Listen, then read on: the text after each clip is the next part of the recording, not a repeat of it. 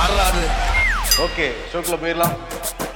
Welcome to imperfect show ஜனநாயகத்துக்கும் சர்வாதிகாரத்துக்கும் என்ன வித்தியாசம்? ஜனநாயக நாட்டில் எல்லாமே டிரான்ஸ்பரன்சியாக வந்து நடக்கணும். எல்லா விதமான உரிமைகளும் மக்கள்கிட்ட வந்து இருக்கு. பேச்சுரிமை எழுத்துரிமை எல்லாமே இருக்கு. பட் சர்வாதிகாரத்துக்கிட்ட எந்த உரிமையும் கிடையாது. மக்களுக்கு கேள்வி வைக்கவும் முடியாது. அவங்களும் டிரான்ஸ்பரன்சியாக மக்கள்கிட்ட காட்டவும் மாட்டாங்க. நம்ம நாடு எந்த நாடு இதுல? ஜனநாயக நாடு தான் ஜனநாயக நாடு. ஜனநாயக நாட்டில் வந்து எல்லா கட்சிகளும் வந்து மக்கள்கிட்ட தேர்தல் நிதி கேட்பாங்க மக்கள் வந்து கொடுப்பாங்க. ம். அது டிரான்ஸ்பரன்சி இருக்கணுமா இல்லையா? இப்போ மத்திய அரசு உச்சநீதிமன்றத்தில் என்ன சொல்லியிருக்காங்கன்னா தேர்தல் பத்திரங்கள் மூலம் யார் யாரெல்லாம் நிதி கொடுத்தாங்க அப்படிங்கிற விவரம் மக்களுக்கு தெரியப்படுத்த தேவை கிடையாது. அது அவசியமும் இல்லை அப்படின்ட்டு மக்களுக்கு அதை கேட்கக்கூடிய உரிமையே இல்லை அப்படின்ட்டு இருக்காங்க அதான் அதில் ஹைலைட் உரிமை கிடையாது.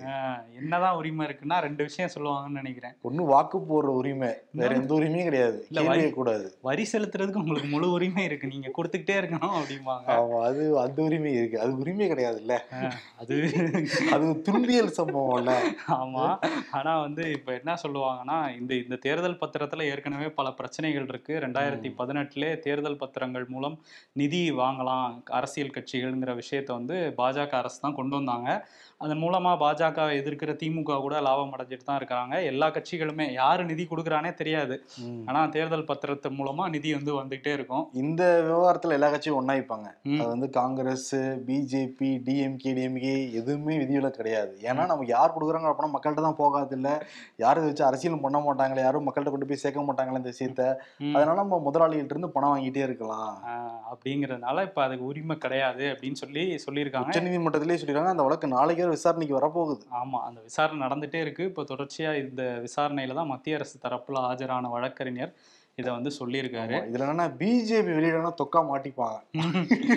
ஓ இவருதான் இவ்வளவு பணம் கொடுத்தாரா எவரு? நான் பொதுவா சொல்றேன் இவரு பொதுவா அவரா கூட இருக்கலாம். இன்னொரு வழக்குமே வந்து இன்னைக்கு உச்சநீதிமன்றத்துல வந்தது. ரொம்ப எதிர்பார்க்கப்பட்ட ஒரு வழக்கா தான் இருந்தது. ஏன்னா மணிஷ் சிசோடியா டெல்லியோட முன்னாள் துணை முதலமைச்சர் இவர் ரொம்ப நாளா சிறைக்குள்ளே வச்சிருக்காங்க அமலாக்கத்துறை. இவருக்கு வந்து ஜாமீன் கேட்டு தான் உச்சநீதிமன்றத்துல அந்த மனு போட்டிருந்தாங்க. இன்னைக்கு அந்த மனுவில் என்ன சொல்லிட்டாங்க உச்சநீதிமன்றம்னா ஜாமீன் கொடுக்க முடியாது அப்படின்னு சொல்லி மனுவை தள்ளுபடி பண்ணிட்டாங்க. ஏன்னா முந்நூற்றி முப்பத்தி எட்டு கோடி ரூபா வந்து சட்டவிரோதமாக பண பரிவர்த்தனைலாம் நடந்திருக்குன்னு சொல்றீங்க. அதனால வந்து இந்த மனுவை தள்ளுபடி பண்றோம் அப்படின்னு சொல்லிட்டாங்க.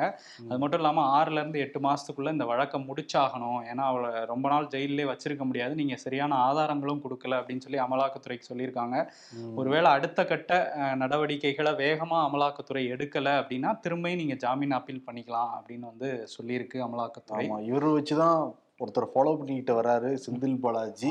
அவருடைய வழக்கம் உச்சநீதிமன்றத்துல வந்தது. வந்தது. But, தள்ளி வச்சிருக்காங்க அந்த வழக்கை. ஆமா நவம்பர் ஆறாம் தேதிக்கு தள்ளி வச்சிருக்காங்க. கொரோனாவுக்கு பிறகு இந்தியாவுல நிறைய பேருக்கு அடிக்கடி மாரடைப்பு வந்து ஏற்படுது. யாரை கேட்டாலுமே ஹார்ட் அட்டாக் வந்து இறந்து போயிட்டாங்க. ஹார்ட் அட்டாக் வந்து அட்மிட் ஆயிருக்காங்கிற செய்திகள் எல்லாமே இருக்கு. அண்மையில் கூட இந்த கர்ப்பா நடனத்தின் மூலமாக பத்துக்கும் மேற்பட்டவங்க ஒரே நேரத்தில் அந்த மாநிலம் முழுவதும் வந்து உயிரிழந்த சம்பவம் எல்லாமே அதிர்ச்சியை தான் வந்து கிளப்புனது. இது சம்பந்தமாக இந்தியாவுடைய சுகாதாரத்துறை அமைச்சர் மன்சுக் மாண்வியா அவர் என்ன சொல்றாரு? கொரோனாவோட பாதிக்கப்பட்டவங்க கூடுதல் கவனத்தோட இருக்கணும். ரொம்ப அதிகமாக ஸ்ட்ரெச் பண்ணி வேலை செய்கிறது ரெஸ்ட்டே எடுக்காமல் வந்து உழைச்சிக்கிட்டே இருக்கிறது ரொம்ப வேகமாக ஓடுறது இதெல்லாமே நீங்கள் பண்ணவே பண்ணாதீங்க. இது இந்த மாரடைப்பு ஏற்படுறது சம்பந்தமாக மத்திய அரசும் ஒரு குழு அமைச்சு ஆராய போகிறோங்கிறத வந்து சொல்லியிருக்காரு. கொரோனா வந்தவங்க கொஞ்சம் கவனமாக இருக்கணுங்கிறத சுகாதாரத்துறை அமைச்சரே சொல்லியிருக்கிறதுனால கூடுதல் கவனம் தேவை. ம், ஆமா தேவை. இன்னொரு பக்கம் தெலுங்கானால அந்த தேர்தல் பிரச்சாரம் வந்து ஃபுல் ஸ்விங்ல போயிட்டு இருக்குது அங்க வந்து பிஆர்எஸ் கட்சியோட எம்பி பிரபாகர் ரெட்டி வந்து ஓட்டு கேட்டு போயிருக்காரு சித்திப்பேட்டை அப்படிங்கிற மாவட்டத்துக்கு. அங்க போகும்போது என்ன ஆயிருக்கு ஏதோ ஒரு மர்ம நபர் கை கொடுக்க தான் வராருன்னு நினைச்சா அவர் ஒரு கத்தி எடுத்து குத்திட்டு போயிருக்காரு அந்த எம்பியை இப்ப காயமடைஞ்ச எம்பியை வந்து மருத்துவமனையில அனுமதிச்சிருக்காங்க.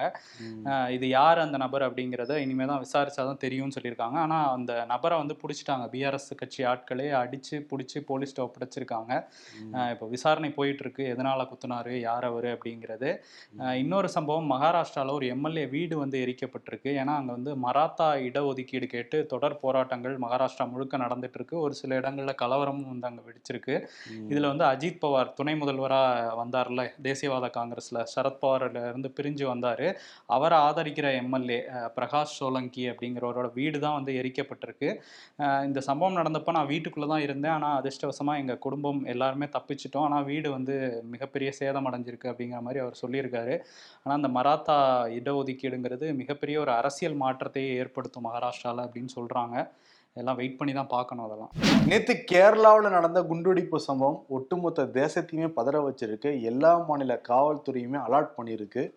கேரளாவில் எர்ணாகுளம் பகுதியில் களமசேரிங்கிற ஒரு இடம் இருக்குது அங்கே வந்து எகோவாவின் சாட்சியங்கள் அப்படிங்கிற ஒரு கிறிஸ்தவ அமைப்பு வந்து மூன்று நாட்கள் வந்து ஒரு மாநாடு மாதிரி நடத்தாங்க கிறிஸ்தவ மாநாடு.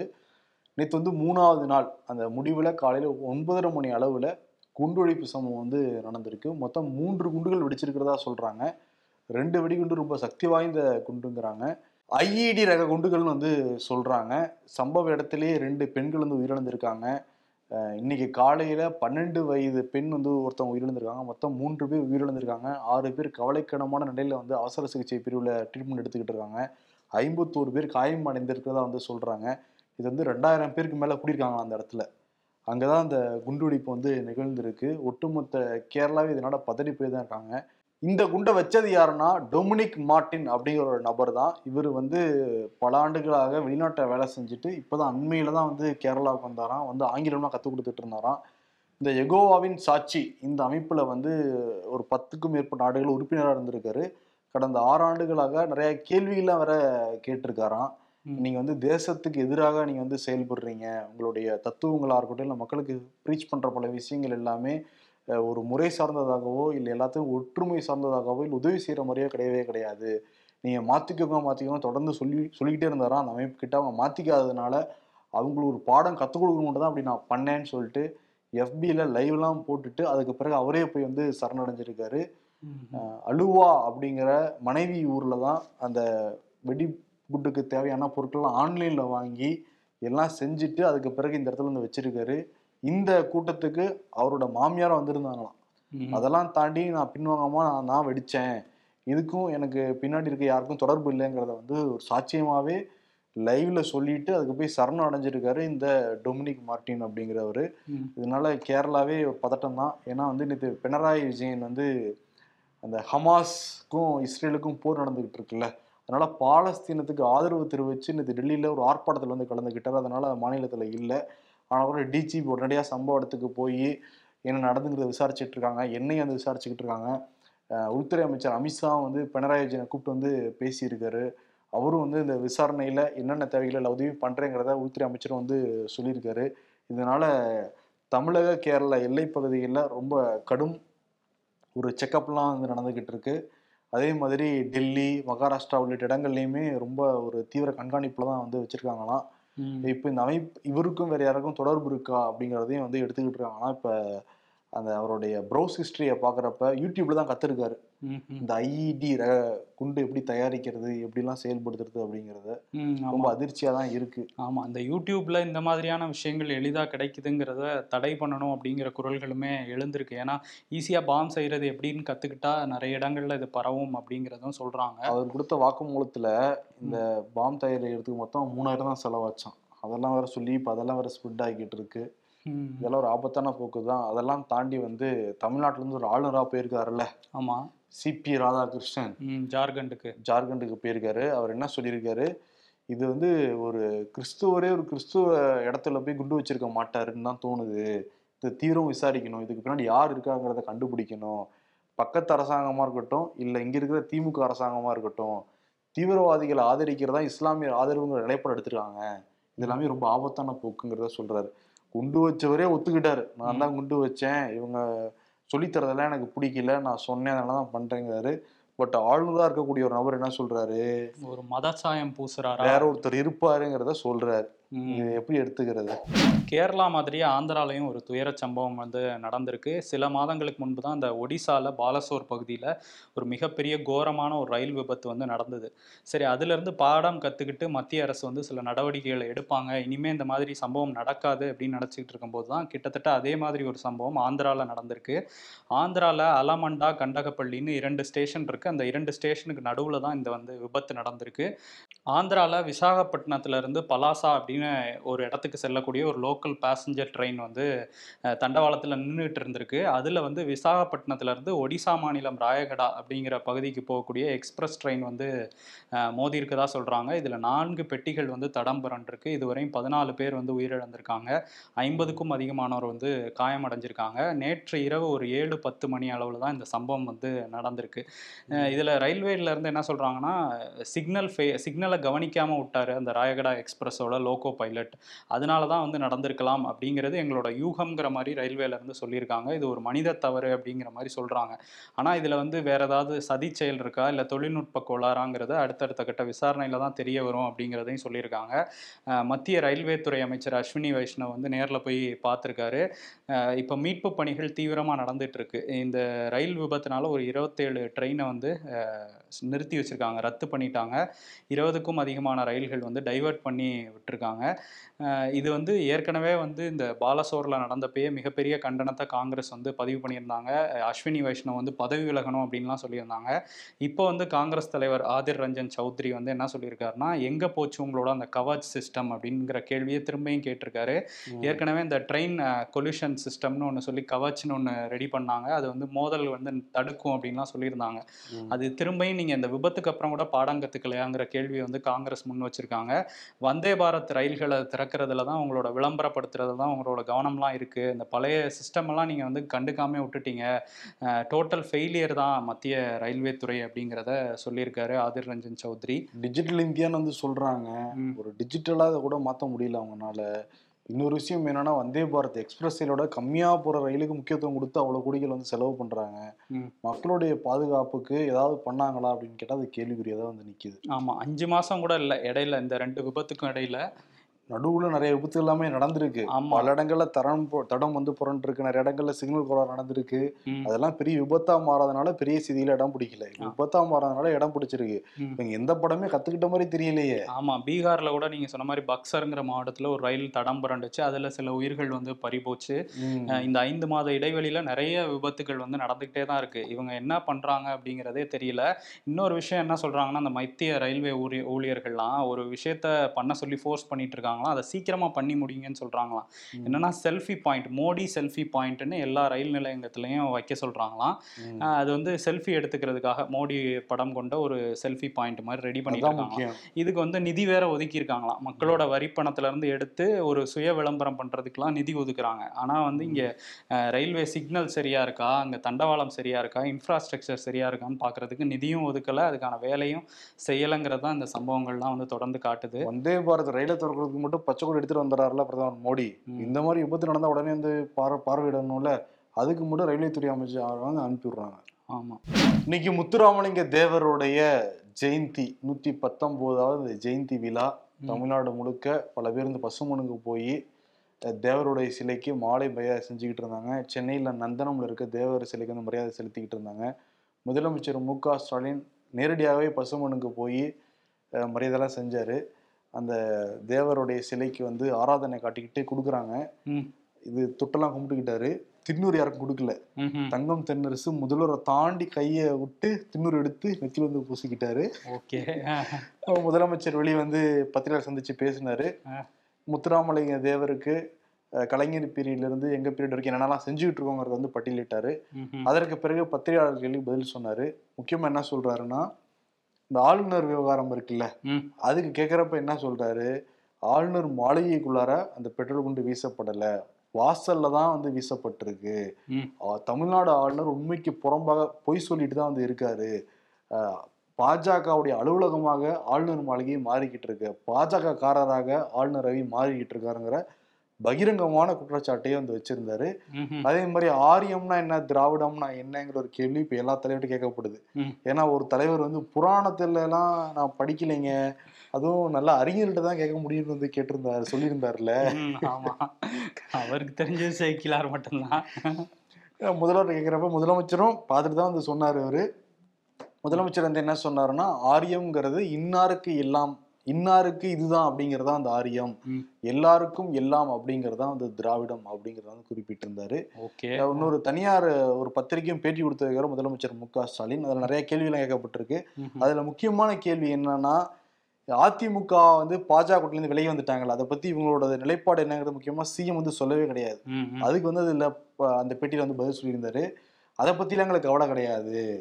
ஒன்பது ஆண்டு காலம் வந்து நாட்டை சீரழிச்சிருக்கு. அதே மாதிரி தமிழ்நாட்டை பத்தாண்டு காலம் அதிமுக வந்து நிர்வாக சீர்கேடுகள் வந்து நடத்திருக்காங்க அதனால மக்கள் அவங்க ரெண்டு பேரையும் வந்து புறக்கணிக்க தான் போறாங்க வர தேர்தலிங்கிறது குறிப்பிட்டிருந்தாரு. அதை பத்தி கவலை கிடையாதான் முதலமைச்சருக்கு திமுகவுக்கு. ஓஹோ கவலை கிடையாதாமா லெஃப்ட்ல டீல் பண்றாராம் நீ கூட்டணி இருங்க இருக்காம போங்க அப்படின்னு அந்த இட்டு- இந்தியா கூட்டணி வந்து பலம் வாய்ந்த கூட்டணிங்கிறத சொல்லிக்கிட்டு இருக்காரு. சொல்லிக்கிட்டு இருக்காரு. இந்த பக்கம் வந்து எடப்பாடி பழனிசாமி இருக்கார்ல அவரும் அங்க போயிருந்தாரு பசும்பொண்ணுக்கு. அவருக்கு தான் உள்ள போகும்போதே நுழையும் போதே துரோகி எடப்பாடி பழனிசாமி ஒழிக அப்படிங்கிற கோஷம்லாம் போட்டாங்க. ஓபிஎஸ் வாழ்க அப்படிங்கிற கோஷமும் இருந்தது. அதனால கொஞ்சம் பரபரப்பாயிடுச்சு. ஆனா வந்து பவுன்சர்ஸும் அதிமுக தொண்டர்களும் அவரை ஒரு மாதிரி ஒருங்கிணைச்சு உள்ள கூட்டிட்டு போயிட்டு மரியாதைலாம் பண்ணிட்டு ரிட்டர்ன் வந்திருக்காரு. அவர் மட்டும் இல்ல எல்லா கட்சி தலைவர்களுமே அங்க வந்து ஆஜராயிருந்தாங்க. ஏன்னா இது வந்து ஒரு வாக்கரசியலா வேற எல்லா கட்சிகளும் பண்ணிட்டு இருக்காங்க. இன்னைக்கு வந்து மத்தியானத்துக்கு மேலதான் பிரதமர் மோடி தமிழை ட்விட் பண்ணியிருக்காரு. ஓஹோ சொல்லியிருப்பாங்க போல கொஞ்சம் லேட்டு ஜி நீங்க ஏன்னா அண்ணாமலை வந்து கோவாவுடைய சிஎம்லாம் வேற கூட்டிட்டு வந்திருக்காரு. அதுதான் எனக்கும் சந்தேகம். எதுக்கு பிரமோத் சாவந்த் வெயிட் காட்டுறதுக்கு தான் எங்க. சிஎம் நான் கூட்டிட்டு வரோம் பாத்தீங்களா இல்லையா? எல்லாம் வாக்கு தான் அப்படின்ட்டுதான் அங்க இருக்கிற மக்கள் சொல்றாங்க. இன்னொரு விஷயம் என்ன ஜார்க்கண்ட்ல இருந்து ஆளுநரே வந்திருக்காருப்பா ஆமா, ஆமா. அதுக்கப்புறம் என்ன உனக்கு? வந்திருக்காரு. எல்லாரும் வந்துட்டு போயிருக்காங்க. இதெல்லாம் முடிஞ்சிருக்கு இப்ப. ஆளுநர் மாளிகை அந்த வாசல்ல பெட்ரோல் குண்டு வீசினது கருக்கா வினோத் அப்படிங்கிற ரவுடி. அவர் வந்து இப்ப நீதிமன்ற காவல்ல இருந்து காவல்துறை காவல் எடுக்கிறதுக்கு இன்னைக்கு சைதாப்பேட்டை நீதிமன்றத்துக்கு கூட்டிட்டு வந்திருந்தாங்க. அப்ப கர்கா வினோத் காவல் இந்த வாகனத்துல இருந்து இறங்கின உடனே. நீ ஒளிக நீ ஒளிக ஏய் எதுக்கு? ஒருவேளை நீட்டு இவர் எதுவும் படிச்சு டாக்டர் ஆகணும்னு நினைச்சிட்டு இருந்தாரோ? தெரியல ஒரு டாக்டர் பார்த்தா டாக்டர் மாதிரியே தெரியுது. யாரையும். இடம் போடல நம்ம. ஆ. ஆள் வச்சு இடம் போடல. ஆனா வந்து ரெண்டாயிரத்தி பதினாலுல இருந்து இதே வேலையா பண்ணிக்கிட்டு இருக்காப்புல. பெட்ரோல் குண்டு வீசுறது கருக்கா அப்புறம் இன்னொரு வேற கோரிக்கை வச்சிருந்தாரு. பத்தாண்டு காலம் சிறையில நன்னடத்தையா இருந்தவங்களை விடுதலை செய்யணும் அப்படிங்கறதையும் கோரிக்கை வச்சிருந்தாருங்க ஏதோ ஒண்ணு பேசியிருக்காரு ஜெயிலுக்குள்ள அதை வெளியே வந்து சொல்லியிருக்காரு போல. இன்னொன்னு என்னன்னா கருக்கா வினோத் ஜாமீன் வாங்கிட்டு வந்த அதே நேரத்துல அதே நாள்ல தான் பாப்புலர் ஃப்ரண்ட் ஆஃப் இந்தியாவும் ஜாமீன்ல வாங்கிட்டு சில பேர் வெளியே வந்திருக்காங்க. ஓ. இவங்க ரெண்டு பேருக்கு தொடர்பு இருக்குன்னு சொல்லிட்டு சில பேர் வந்து கொளுத்தி போட்டு அப்புறம் வந்து சிறை நிர்வாகமே விளக்கம் கொடுத்துருக்காங்க. அவங்க இருந்தது வேற பிளாக் இவர் இருந்தது வேற பிளாக் ஜாமீன் கிடைச்சிச்சுன்னா எல்லாத்தையும் ஒரே நேரத்துல தான் ரிலீஸ் பண்ணுவாங்க. ஒரே நேரத்துல அவங்க வெளியே வந்திருக்காங்க. ம், மத்தபடி அவங்க ரெண்டு பேரும் சந்திச்சுக்கிட்டதாவோ பேசிக்கிட்டதாகவோ அப்பெல்லாம் வாய்ப்பே இல்லைங்கிறத அவங்க சொல்லியிருக்காங்க. பட் இந்த மூணு நாள் விசாரணையில கண்டுபிடிப்பாங்க. யார் வந்து ஜாமீன்ல எடுத்தது? யார் வந்து இவருக்கு பண உதவி எல்லாம் பண்ணது? அப்படின்னு டீட்டெயிலாக வந்து எடுத்துருவாங்க. ஓகே. கருக்கா வினோத்துக்கு மூணு நாள் கொடுத்துருக்காங்கல்ல விசாரிக்க. இவருக்கு வந்து இன்னொருத்தருக்கு அரெஸ்ட் ஆனார்ல அமர் பிரசாத் ரெட்டிங்கிற அந்த. நபர். பிஜேபியை சேர்ந்தவர் அந்த கொடி கம்பம் வைக்கிற பிரச்சனையில அதிகாரிகளோட மோதல் போக்கு கடைபிடிச்சாருன்னு சொல்லி வழக்கு போட்டு உள்ள வச்சிருக்காங்க.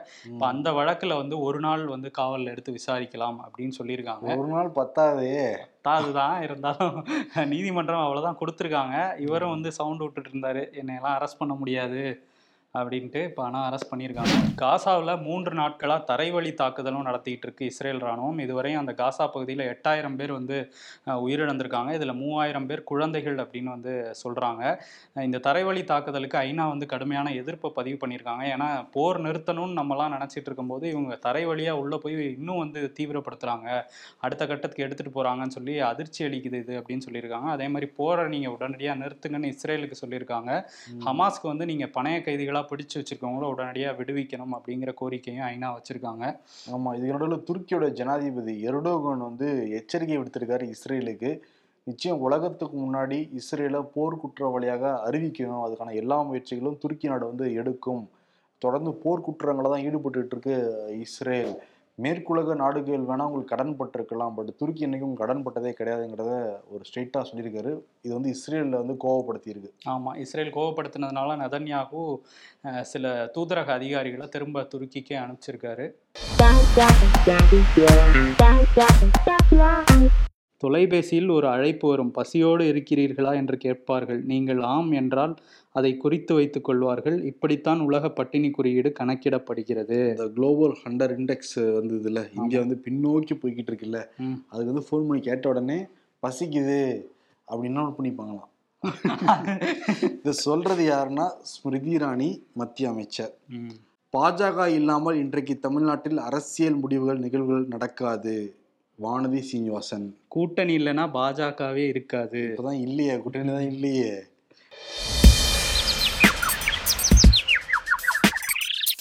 ஆளுநரை மாற்ற வேண்டாம் முதல்வர். ஆமாஞ்சி எங்களுக்கும் பொழுது போகாது. தமிழ் கீச்சாளர்கள்.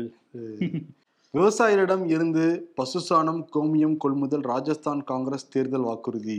வடக்குல ஜெயிக்கிறது எப்படின்னு கத்துக்கிட்டாங்க. ஓட்டு கன்ஃபார்ம் அரசியல்ல இதெல்லாம் சாதாரணமாப்பா.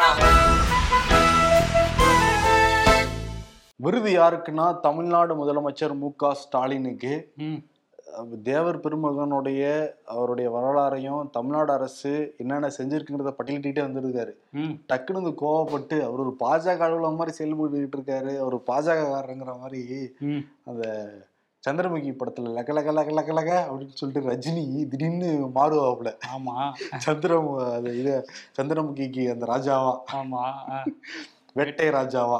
அந்த மாதிரி மாறி இருக்காரு முதலமைச்சர் மு க ஸ்டாலின். லக லக லக லகன்னு சொல்லிட்டு ஆளுநர் மாளிகையை நோக்கி வந்து ஆமா. மதுரை மதுரையில போயும் இந்த சம்பவத்தை பத்தி அங்கேயும் கொந்தளிச்சிருக்காரு. ஆமா. ஓகே. அதனால விருதை கொடுத்துட்டு ஸ்டாலின் விருது பெற விடைபெறலாம். நன்றி வணக்கம். நன்றி.